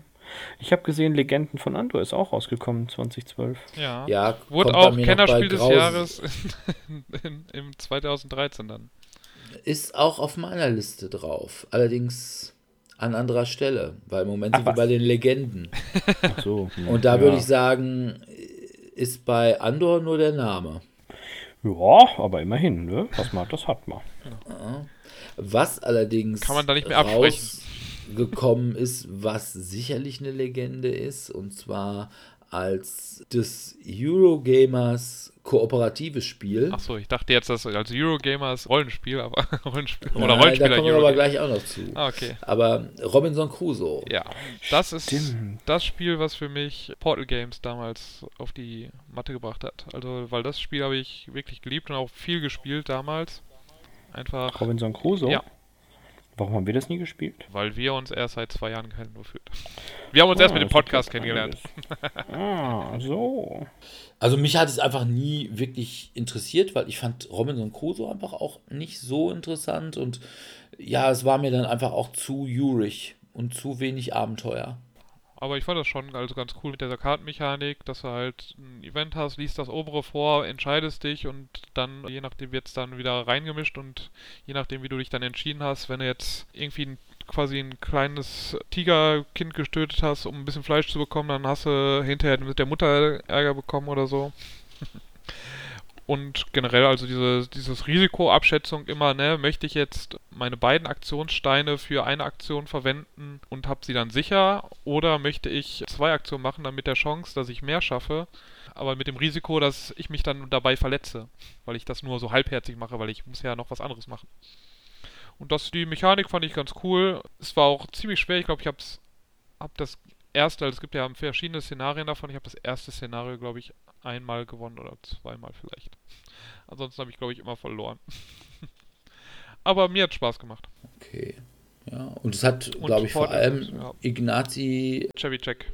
Cevicek. Ja. Ja, zum großen Designer gemacht. Ja, ich glaube, fifty First Date hat er auch vorher mit Portal gemacht gehabt, oder? Oder war er da nicht der Hauptdesigner? Ich weiß nicht, ob fifty First State vorher war. Das war auf jeden Fall vorher. Die Frage ist jetzt nur, Hiroshima Hex meine ich auch. Ja, Hiroshima Hex war, glaube ich, vorher. Aber ich glaube, sowohl Hiroshima Hex als auch fifty First State liefen bis dato so ein bisschen unterm Radar. Radar. Genau, das waren so für so Leute, die das kannten. Die waren da schon, glaube ich, von begeistert. Aber wobei ich halt später dann mit der Neuauflage fifty First State kam dann ja nochmal in der so einer Master-Edition raus. Die hatte ich mal gespielt. Ja, und hat mich jetzt nicht so... fifty First State dann ja als diese Siedler-Variante raus. Achso, ja, Imperial Settlers. Genau, mit diesen, die tatsächlich auch wie aus diesem Siedler-Videospiel aussehen, so ein bisschen, finde ich, mit diesen Knollennäschen. Ja. Ja, dann, wo du gerade schon meintest, dass ich es meinte. Aber du würdest äh, es nicht unter Legenden packen, sondern unter Enttäuschung. Doch, es ist schon, nein, es ist schon eine gewisse Legende. Und zwar, ja, Eurogames für Rollenspieler, Lords of Waterdeep. Ich, ich finde, es ist ein okayes Spiel. Ja, ich habe halt, auch ich hab so halt die Spiel Erweiterung nie gespielt. Also die solltest du dann nochmal ganz viel besser machen. Ich meine, für dich es wird sowieso nichts sein, weil es halt ein Eurogame ist und dadurch für, bei dir also, sowieso bestenfalls in der Okay-Kategorie landet? Na, das will ich gar nicht sagen. Es gibt schon auch Eurogames, die ich ganz gut finde. Gleich werde ich auch eins nennen. Aber, also, dabei muss ich sagen, ich finde die, ich habe die Erweiterung also auch gespielt, hier diese mit den Skullport. Ähm, mit diesen, genau, mit diesen, wo du diese Schädel hast, wo du da irgendwelche äh, Sachen nochmal manipulieren kannst und dafür dann aber irgendwie so eine Art, ja, dein Ruf leidet quasi darunter.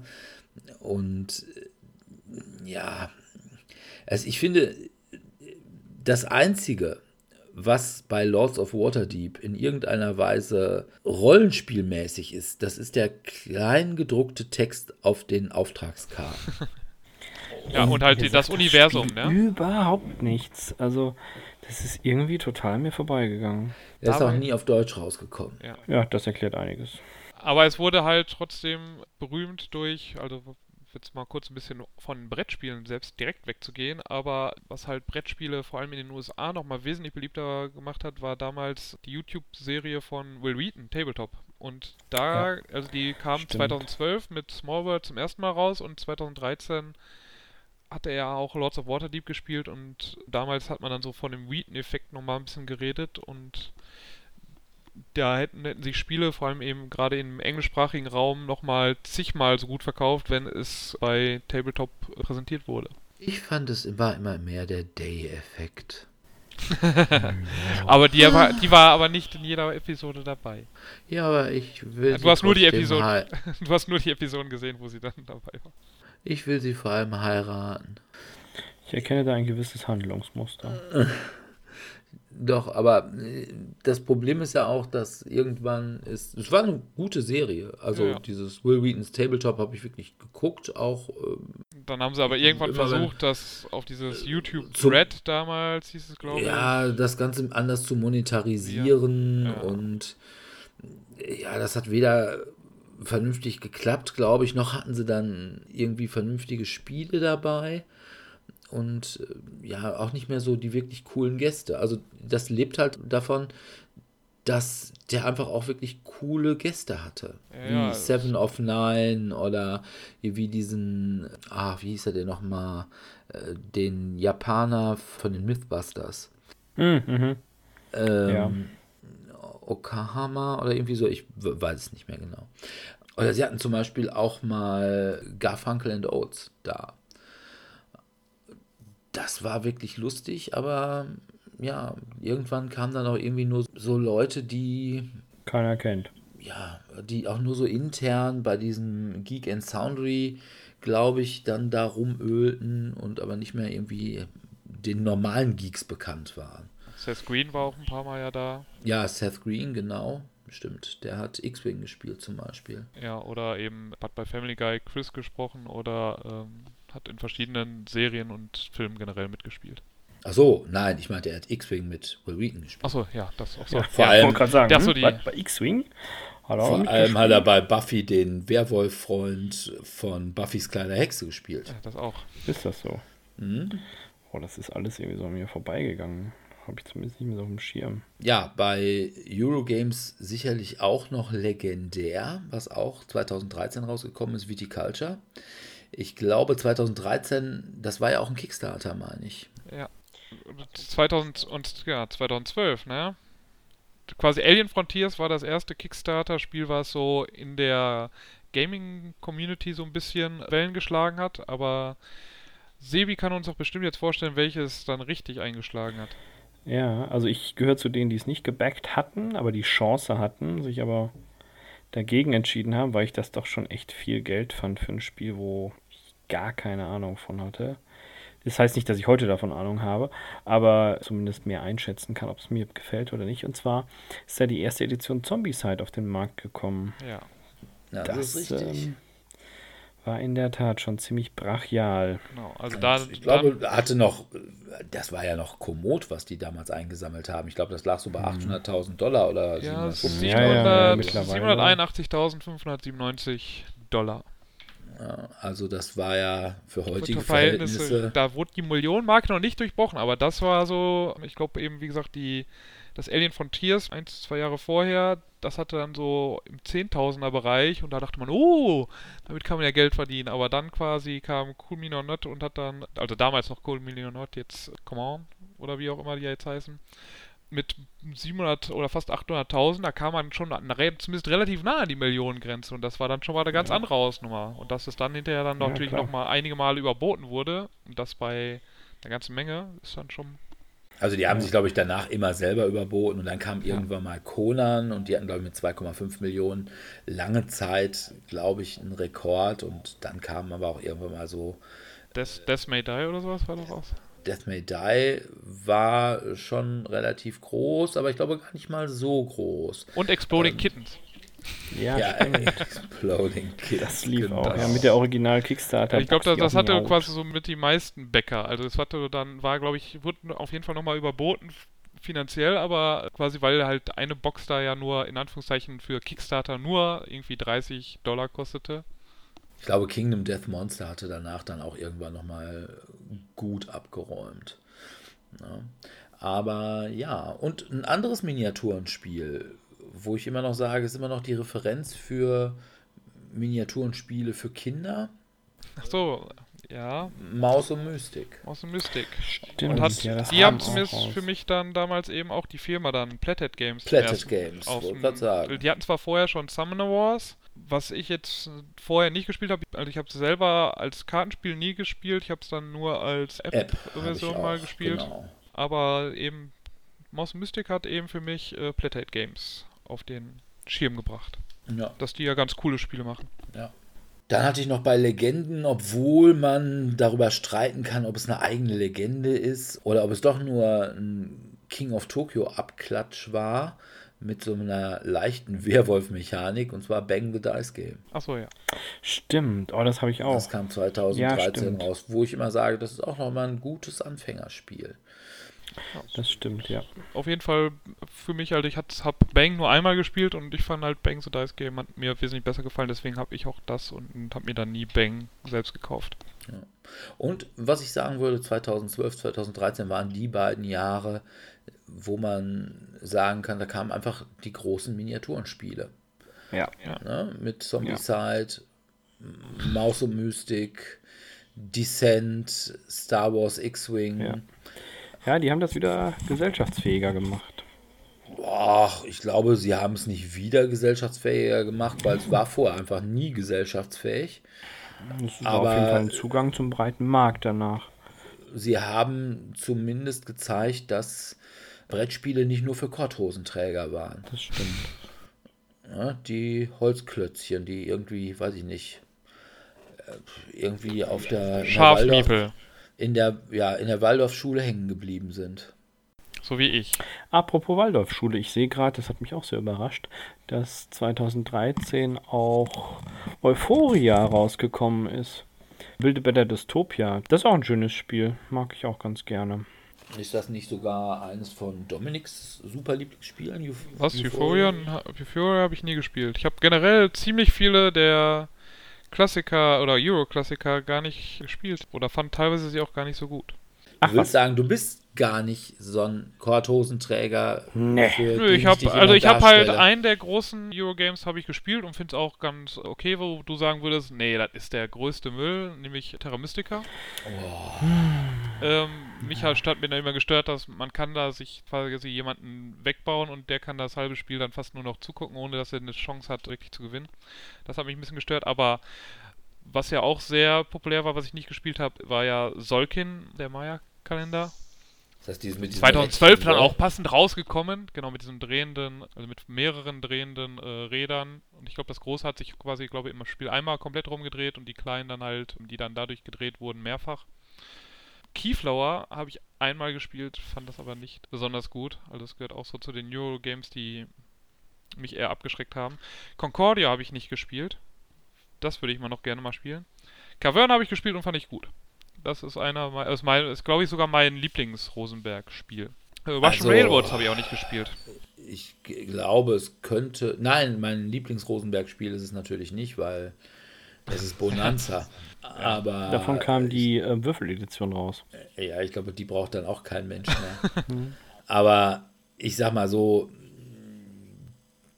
ich finde, glaube ich, Caverna und Agricola, ich sehe da keinen Unterschied. Nur weil man sagt, oh, schaut, das sind Zwerge. In oh. der Höhle, haha, was machen die denn da? Ist das also man kann jetzt noch in Bauernspiel Höhle wie Agricola. Ja, also man kann halt eben noch, es hat halt noch ein, zwei andere Mechaniken und es, die Fütterungsmechanik ist nicht ganz so schlimm wie in Agricola. Dafür hat Agricola, dadurch, dass sie halt die ganzen Kartensets haben, noch mehr Variabilität, die man haben kann. Na super. Während man bei Caverna, da hat man halt schon am Anfang so eine riesige Variabilität, weil man so viele, das sind halt so Papp-Tokens gewesen, die man also Räume bauen konnte, die da wesentlich Einfluss genommen haben. Dafür aber eben keine Karten, die man am Anfang draften konnte. Und da gibt es halt dann diese zwei Lager. Ich finde halt Caverna ein bisschen besser, ich mag aber auch Agricola. Aber für manche ist halt Agricola weiterhin King. Hab ich mal also bei mir auf jeden Fall, ne? Also Agricola, super. Habe ich ja. euch mal erzählt, dass ich beinahe in die Testspielgruppe für Agricola gekommen wäre? Na, herzlichen Glückwunsch. Das spricht nicht für dich. Nee, ich bin mal wieder knapp zu spät gekommen. Dann hatten sie schon angefangen. Und darum sind tatsächlich ein Großteil meiner Schulfreunde, die damals da waren, auch namentlich in der ersten Edition erwähnt, als Testspieler. Und ich nicht, weil sie dann schon da gespielt hatten und ich kam zu spät. Wie immer. Also ich würde sagen, für die persönliche Reputation, würde ich sagen, hast du Glück gehabt. Ja, gibt Schlimmeres, ne? Also ja. Nicht viel, aber so ein paar Spiele. Bei Siedler hätte ich mich mehr geärgert. Oh, nee. Oh, nee, nee. Da, da wäre ich doch lieber in der Agricola-Gruppe nee. gewesen. Nee, da wäre ich tatsächlich lieber, da wäre ich sogar lieber in der Siedlergruppe gewesen. Aber ja, ja, also nein, Siedler oder Agricola? Ey, lieber in der Siedlergruppe. Also da finde okay, ich, ich Siedler noch immer hundertmal besser. Nee. Also das andere ist so eine Langeweile. Und da geht es ja wirklich, wirklich ein Bauer.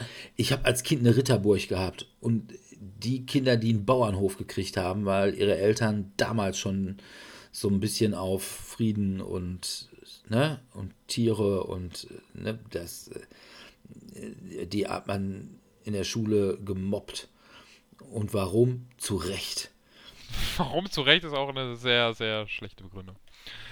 Naja. Ja, aber es waren natürlich. Aber ich weiß schon, du bist der Bulli. zweitausendzwölf waren natürlich auch die zwei Spiele, eins hast du schon genannt, die tatsächlich zeigten, was passiert, wenn Deutsche sich des Fantasy-Themas annehmen. Also, man hat ja einmal tatsächlich Lords of Waterdeep, wo ich sage, jo, das geht, das ist okay, aber dann halt eben auch Terra Mystica und vor allem die Legenden von Andor. Ey, das ist so schlecht, es ist wirklich so, ne, so, hey, ich bin ein Abenteuerspiel. Und ich dann so gerne mögen. Nee, boah, und dann hast du ein doofes Sudoku, was du in jeder Bäckerblume und in jeder Apothekenumschau zehnmal besser kriegst. Nicht mit so schönen bunten Bildern vorne ja. drauf. Schön kann man noch drüber reden, ne? Ist halt also ich der find's, ich find's typische Menzel-Spießer-Stil. Aber die Zeichnungen schön. Ich finde auch das prinzipielle Kampfsystem ganz schön. Ich fand auch die Idee prinzipiell gut, fand sie dann die im Umsetzung. Nachhinein nicht mehr ganz so gut mit den Regeln. Die Regeln wurden ja durch diese Karten, also du hast ja quasi nur eine Seite kurz gelesen und im Laufe der Kampagne wurden dann die Regeln erklärt. Ist für den Einstieg ganz cool. Es fehlte aber dann trotzdem so ein Referenzbuch hinterher, wenn du das dann nochmal spielen wolltest, damit du dann nicht so in welcher Karte, in welchem Kampagnenteil war das jetzt. Ja, aber die, kam die Regel vor. Die komplette Scheiße an dem Spiel ist ja, dass du kannst du nicht alles töten. Du musst genau vorher dir überlegen. Musst so, du schon auch lächeln durch. Und winken. Aber, ja. ne, und das Spiel sagt, hey, ich bin, ne, ich bin ein Abenteuer. Geh hin und erlebe Abenteuer. Und ich sage, yo, dann gehe ich jetzt hin und erlebe Abenteuer. Und dann sagt mir das Spiel, äh, ja, nicht an aber der du musst Stelle, genau daher gehen. Mhm. Weil wenn du auch nur ein Stückchen links und rechts abweichst, weil du Abenteuer erleben willst, äh, dann hast du verloren. Edge, Badge. Ne? Und das Sinn des Spiels ist es, rauszukriegen, was denn dieser Weg ist. Äh, und dann hast du häufig noch so einen Plot-Twist so in der Mitte, was theoretisch ja cool sich anhört, dann aber dazu geführt hat, dass erstmal fast alle Aktionen, die du vorher gemacht hast, nicht ja. so praktisch waren, wie du geglaubt ja, hast, dass genau. sie praktisch wären. Oh, da und dann, ich auch ja, mal schön verrannt, ja. Ja, jetzt können wir zwar noch weiterspielen, aber wir werden sowieso keine Chance haben, das Spiel mehr zu gewinnen, ja. sondern wir werden jetzt das gleich dann nochmal spielen können und dann wissen wir ja, was kommt und können dann uns besser darauf ja. vorbereiten. Genau. Und ey, was für ein Mist. Und dann kam noch ein Spiel raus, wo auch, es ist zwar nicht von einem Deutschen, aber wo ein deutscher Verlag sagt, oh, guck mal, Zombies sind im Moment schwer angesagt. In den Markt wollen wir auch rein. Und das ist wirklich das blödeste Spiel, was ich meinen Lebtag gespielt habe. Dark, Darker, Darkest mit der grausamsten Anleitung, die ich jemals gelesen habe. Ist halt ein Queen-Game. Und da hat Herr Gupta gedacht, oh, Kohle machen. Ja, und hat halt ein Scheißspiel rausgebracht. Und, aber es stand halt Zombies drauf. Und ich glaube, es hat gar nicht so wenige davon verkauft, obwohl wirklich jeder Rezensent, ich glaube, ich habe damals bei Spielkult irgendwie zwei von zehn Sternen vergeben. Das ist aber schon echt hart. Und das auch nur, weil man sagen muss, das Spielbrett, das sah ganz gut aus. Aber das Spiel war so hohl, das war so brutal hohl. Also du musstest irgendwelche Dinge, die du fandest, da musstest du dann immer so einen Code drauf nehmen und damit musst du dann irgendwelche Türen öffnen. Also der wahnsinnige Wissenschaftler hat also die Türöffnungscodes, hat er auf die Gewehre und die Munition geschrieben, die er im Raum verteilt hat. Und vor allem, du musstest die immer behalten. Du hattest irgendwie begrenzten Space nur in deinem Rucksack oder was auch immer. Und du kamst ja nicht auf die Idee, diesen Code einfach mal abzuschreiben. Nein, du musstest immer das Gewehr mit dir führen. Also, wo man echt sagen muss, ey, wer hat denn da die Hintergrundstory geschrieben, ne? Also denkt doch mal nach. Nein. Hauptsache Zombies. Zombies. Und die waren noch niemals besonders gut. Also die Miniaturen waren eher, ja, ich sag mal, sehr bescheiden, waren also auch zweitausendzwölf nicht mehr up to date. Und also das Spiel war wirklich ganz großer Rotz. Aber es gibt eine Menge Spiele, wo ich sage, die haben eigentlich nicht so den Bass gekriegt, von dem ich meine, dass sie ihn verdient haben. Zum Beispiel von Queen Games Escape. Der, die hatten aber den Bass. Wollte ich gerade sagen, die haben, glaube ich, einen die liefen ganz Bass. Also das, das ist quasi ist auf jeden Fall ein cooles Spiel. Ja. Ich mag es auch, ist mein Lieblings-Queen-Game-Spiel, glaube ich. Ich weiß gar nicht, ob es... Ja. Nee, aber einmal sicherlich Francis Drake. Also einfach ein Eurogame, was auch cool Kinder mal spielen können. Ja, das fand ich auch, also finde ich auch immer noch ganz cool. Also ich hatte es mir dann irgendwann mal relativ günstig gekauft und... Ja. Dann Freedom, The Underground Railroad. Ist ja, halt das auch so ein Spiel, was nie auf Deutsch rausgekommen ist. Genau, das hätte ich immer mal gerne gespielt. Weil die deutschen Verlage meinen, dass das den genuinen deutschen Eurogamer thematisch wahrscheinlich überfordert. Mhm. Der will halt lieber, ja, der auf, will keine Schwarzen befreien, der will sie halt lieber versklaven, ja. bei Mombasa ausbeuten. Oder so. Dann, wir hatten gerade schon drüber gesprochen, A Fake Artist Goes to New York, was ein wirklich niedliches Deduktionsspiel ist, mit Malen, also ein bisschen zwischen Montagsmaler und Werwolf. A Study in Emerald. Ja, das war ganz nett. Das habe ich, glaube ich, einmal mit dir gespielt, ne? Ja, das war eigentlich wirklich gutes Spiel zu einem, ja, sehr guten Buch ist es nicht, ist ja nur eine Kurzgeschichte. Dann halt, wir haben es auch schon erwähnt, Welcome to the Dungeon, fand ich damals auch sehr gut. Hatte auch so einen kleinen Hype, der war aber dann irgendwie sofort wieder weg. Und es kam ja noch sogar noch ein...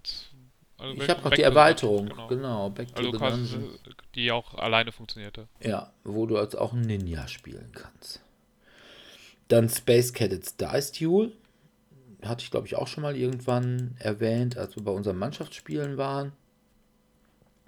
Boss Monster war ein super Spiel, eigentlich auch so ein kleines Spiel, kein Microgame, aber das hat mich jetzt nicht so begeistert. Also ich fand halt den Artstil ist halt so ein bisschen acht Bit oder sechzehn Bit ja.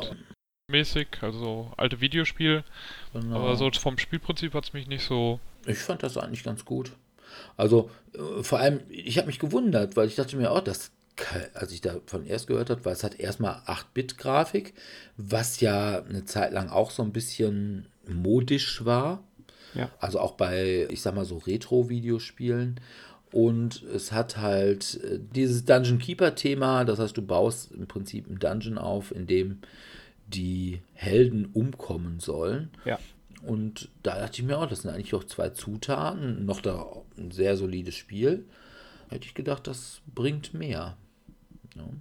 Aber ist irgendwie so ein bisschen unterm Radar gelaufen. Also ich habe das auch als App und ich habe es auch tatsächlich als Spiel, aber immer wenn ich sage, oh, lass uns mal Bossmonster spielen, dann immer, nö, kein Bock. Und dann natürlich, was rauskam, zwanzig dreizehn, Luchador. Ja, das ist Mexican cool. Wrestling Dice, wo es wohl dieses Jahr noch eine, ich weiß nicht, Neuauflage oder da hatten sich die Leute von Backspindle so ein bisschen bedeckt gehalten, aber gesagt haben, hm, wenn man Luchador-Fan ist, dann wird das Jahr zwanzig zwanzig ein gutes Jahr für einen. Also von daher erwarte ich da mal einiges. Also das sind so bei mir die Sachen, wo ich sage, ach, die hätten eigentlich höher. Zumal Luchador ist ja sogar in England quasi Spiel des Jahres geworden, also Familienspiel des Jahres. Ach, witzig. Hm. Hat es aber auch nie in der deutschen Version gegeben.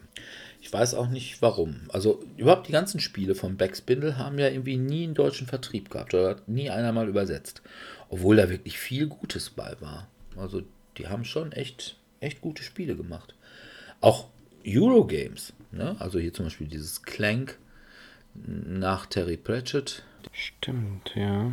Und Ähm, hätte man sich durchaus mal vorstellen können, dass sich da zumindest mal so Feuerland oder so mal hinbegibt und sagt, oh ja, das machen wir auch mal.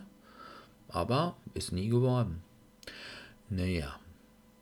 Aber ja, zwanzig zwölf, zwanzig dreizehn war wirklich gutes Jahr für coole Kinder. Ja, also ich habe bei mir noch was für mich recht cool, was ich auch immer mal wieder erwähne, ähm, fand. Also mein Konkurrent zu Seven Wonders, nämlich Among the Stars von Atipia Games. Das kam zwanzig zwölf raus, was ich eben quasi das ein bisschen coolere fand, weil man halt dann noch diesen Platzierungseffekt hat, also wie platziere ich den Raum, den ich drafte. Ja.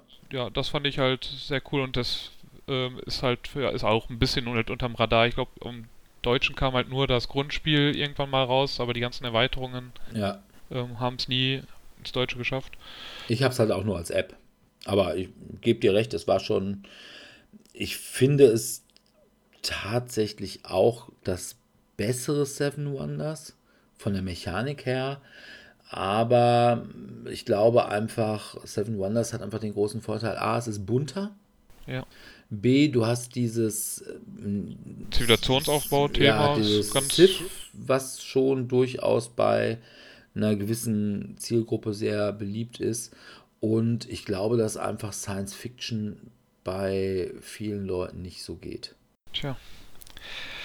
Ja, ansonsten halt für mich natürlich Suburbia kam in der Ursprungsversion damals raus. Resistance, also der Widerstand, kam in einer bisschen verbesserten Version mit Avalon zwanzig zwölf raus. Das hatte ich noch. Nations war ein cooles Zivilisationsspiel, was nicht ganz an den Wandel der Zeiten rankam, aber trotzdem für mich auch ganz cool war. Concept, ein schönes Partyspiel, was ja auch, ich glaube, ein Jahr später, also zwanzig dreizehn kam es raus, ich glaube zwanzig vierzehn war es nominiert oder wurde sogar den Spiel des Jahres gewonnen?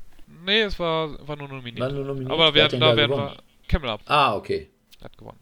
Und musste äh, quasi, da wollten eigentlich ja viele noch ein drittes Spiel, nämlich Splendor, haben, aber das, wie gesagt, darüber reden wir dann zwanzig vierzehn. Und ja, das war ein Tagi, ein schönes Zweispielerspiel, kam auch ähm, raus, natürlich nicht für, kein, kein schönes Zweispielerspiel für Dirk, weil Story oder irgendwie thematisch hat das im Grunde genommen gar nichts. Es ist einfach, es hat einfach eine coole Mechanik. Das fand ich ganz cool. Also spiele ich auch immer noch ganz gerne. Nicht mehr ganz häufig, aber immer noch ganz gerne. Was ich nicht gespielt habe, aber was eben ja auch quasi noch bei den Jahren, was halt, wo jemand bekannt wurde, Ryan Luckett kam, wurde da ein bisschen, hat da seine ersten Spiele rausgebracht.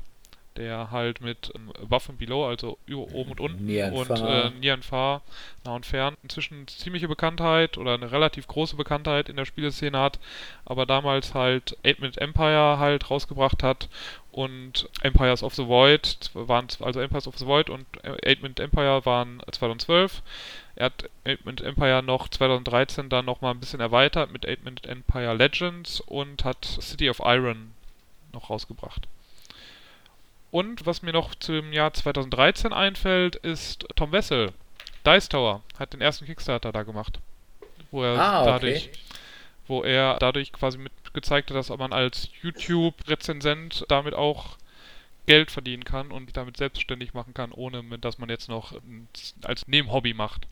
Also das ist, finde ich, auch nochmal so eine recht interessante Sache, die eben im Jahr zweitausenddreizehn passiert ist. Ja, überhaupt sind, glaube ich, im Jahr zweitausendzwölf, zweitausenddreizehn relativ viele Brettspiel-YouTube-Channels groß geworden. Ja. Also auch, jetzt sag ich mal... Und er war dann halt einer der ersten, der gezeigt hat, dass man damit wirklich auch dann äh, das quasi machen konnte. Also weil es gab ja dann, also im Dice Tower gab dann ja auch dann noch mehrere Rezensenten, die dann sich ja hinterher sogar getrennt haben. Und ich glaube auch eben Hunter und Kron verdanken eben dann ihren Erfolg. Und ich weiß gar nicht, einer von den beiden ist, glaube ich, inzwischen auch reiner YouTube-Rezensent, oder? Das kann sein, ja. Und ich weiß aber nicht, wer von beiden. Ja, ich weiß auch nicht, wenn ich ver- ver- verwechsel das ja auch immer bei den beiden. Ich gucke die ja heute nicht so häufig. Ja. Ähm, aber die verdanken halt, glaube ich, auch einen Teil ihres Erfolges da- durchaus eben dadurch, dass was halt der Dice Tower mit Tom Wessel oder Tom Wessel mit dem Dice Tower halt vorbearbeitet hat. Wobei ich da nicht ganz sicher bin, oder ob ja, beide eigentlich halt ihren Erfolg tatsächlich Will Wheatons Tabletop verdanken. Ich glaube, beide wären nicht so groß gewesen, wenn Will Wheaton nicht Tabletop gemacht hätte. Also weil der hat so viele Leute ans Brettspielen gebracht. Ich glaube, das ist ein Einfluss, der größer nicht sein könnte. Und ich glaube auch wirklich, ja, es hätte sie gegeben. Es gab sie ja auch vorher. Ich weiß gar nicht, Dice Tower hat, glaube ich, angefangen zweitausendacht, zweitausendneun. Ja, oder da so, war, war er noch in Korea. Zeit, Zeit lang, genau. Und ja, dann gab es immer auch noch, sag ich mal, Starlight Citadel. Das waren dann so YouTube-Channels, die zu Läden, gibt es auch mittlerweile nicht mehr, weil es den Laden in Kanada nicht mehr gibt, die das gemacht haben. Und ja, so ein paar Rezensenten gab es halt auch schon, so Videorezensenten. Ich glaube, Rado Runthrough war auch schon älter, glaube ich. Damals noch auf Malta oder so? Ja, also der war auf jeden Fall, ist, wo, wo wohnt er jetzt? Also der ist ja eine lange Zeit in Malta gewesen. Er ja, war, ja, kam, war ja vorher Videospiel. Genau, Redakteur oder ja, also Programmierer, Programmierer oder so. Genau, und hat, ist dann, hat sich dann ein bisschen, wollte ein bisschen ruhiger dann leben, weil ihm das äh, zu stressig wurde. Und ist dann jetzt aber mittlerweile wieder in den U S A irgendwo. Lebt er. Und ja, und auch Shut Up and Sit Down, die waren also auch schon vor zweitausendzwölf am Start. Aber wie gesagt, glaube ich, wirklich groß und dass sie die mittlerweile davon leben. Shut Up and Sit Down ist ja mittlerweile auch tatsächlich eine, ja, ja Leben davon. Und das wäre alles ohne Will Wheatons Tabletop nicht möglich gewesen. Ja. Und ohne Felicia Day. Ja, aber vor er war trotzdem wegen, der Pionier, der... Vor allem wegen Felicia Day. Der es dann quasi geschafft hat, quasi aus dem YouTube-Bereich dann seinen Lebensunterhalt mit als erster dann zu verdienen, glaube ich. Ja, und ich glaube also quasi ohne den Erfolg, den vielleicht dann eben, oder die Aufmerksamkeit, die Brettspiele dann in den U S A durch Tabletop und Will Wheaton gewonnen haben, wäre es vielleicht eben nicht möglich gewesen, aber er war eben der, der es geschafft hat. Er hat ja vorher eben diese ganzen Videoserien ja schon gemacht gehabt, aber hat sich dann entschlossen, er würde es gerne versuchen, also er war ja Lehrer, meine ich. Ja, in der, zu der Zeit, genau. Guck, auch aus Mathelehrern kann noch was werden. Ach so, ist das irgendwie eine liebevolle Anspielung an eine Mehrheit ah. in diesem Podcast? Ja, auch aus euch kann noch was mhm. werden. Ne? Du meinst, wir sollen die Hoffnung nicht aufgeben? Wenn auch keine ordentlichen Juristen, schon klar. Ja, ja gut. Dann sind wir, glaube ich, einigermaßen durch. Ja, ne? Also ja. Mir fällt ich nichts hab... mehr ein, ihr habt ja, mal wieder ich... mehr. Ich habe, glaube ich, auch alles von meiner Liste abgehakt, was ich gesehen habe. Ja. Aber das ist ja perfekt. Wir sind ja quasi in die Quarantänezeit gefallen. Dann könnt ihr euch in aller Ruhe, liebe Hörerinnen und Hörer, zu Hause hinsetzen, euch unsere Podcasts anhören, den einen oder anderen Stern irgendwo lassen, fünfundzwanzig Likes abfeuern. Und wenn ihr es nicht so schön fandet, wovon ich jetzt nicht ausgehe, dann sagt ihr unseren Podcast einfach an Leute, die ihr nicht leiden könnt. Dann dürfen die sich das anhören, was ich sage. Mhm. Ja, gut. Dann beenden wir es hier und bedanken uns bei unseren Zuhörern fürs Zuhören. In zwei Wochen haben wir unseren großen fünfzigsten Jubiläums-Podcast. Ja, und was wir da machen, das wird ganz schön jubiläumsmäßig. Ja, das denke ich auch. Da werden, ich sag mal so, es gibt eine relativ kurze Medienschau. Das ein oder andere Auge wird nicht trocken bleiben vor Rührung. Ja, denke ich auch. Gut, ja. Wer mit uns spielen will, der wird in nächster Zeit ein Problem haben. Ja. Weil alles abgesagt ist. Alles abgesagt wird, ja, in der Tat. Im Moment Corona-mäßig natürlich tatsächlich alles abgesagt ist.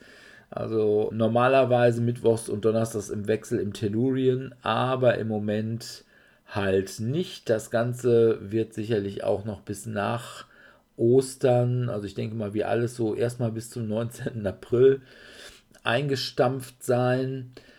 Ich denke auch mal, dass im April kein Spieleabend im Cabaret Kö in Dortmund-Hörde stattfinden wird. Nee, zwangsläufig nicht. Der Termin wäre ja schon eher gewesen. Ja, und ich weiß auch gar nicht, weil er in den Osterferien gelegen hätte, ob das nee, der so, hätte, so sinnweise gewesen wäre. Ich quasi vor den Osterferien, in der Woche vor den Osterferien. Ja, ah, okay. Wird auf jeden Fall nichts.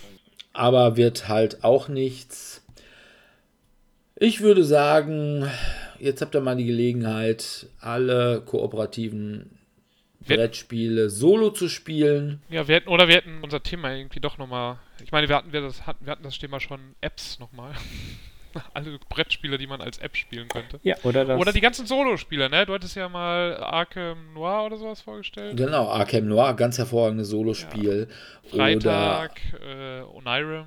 Onirim, auch ein ganz manierliches Solospiel, obwohl ich das auch nur als App habe.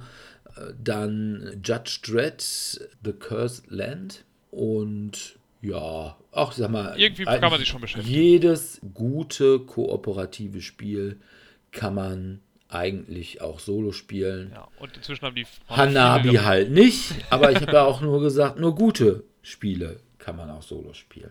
The Mind kann ansonsten, man wunderbar solo spielen. Ansonsten kann, kann man ich natürlich... Einfach, ich ich kann, kann meine eigenen Gedanken lesen. Ansonsten kann man natürlich auch sämtliche Miniaturenspiele endlich mal anmalen, um kein Kulturbolschewik mehr zu sein. Stimmt, ja. Ja. Es gibt also auch in den Zeiten der Cholera. Wenn es mal Cholera wäre, dann würde ich zumindest eben verstehen, weswegen alle Klopapier kaufen, aber ja, das äh, ist, äh, bei Corona... Du, das sind bestimmt alles Brettspiel- und Figurenmaler, die einfach genug Papier brauchen, um ihre Pinsel trocken zu reiben. Das ist, aber da brauchst du ja eigentlich kein Klopapier, dann nimmst du ja irgendwie Küchenrolle. Ja, ich, aber, oder du, aber man weiß ja nicht, vielleicht sind das ja alles blutige Anfänger. Nein, das ja nicht nehmen.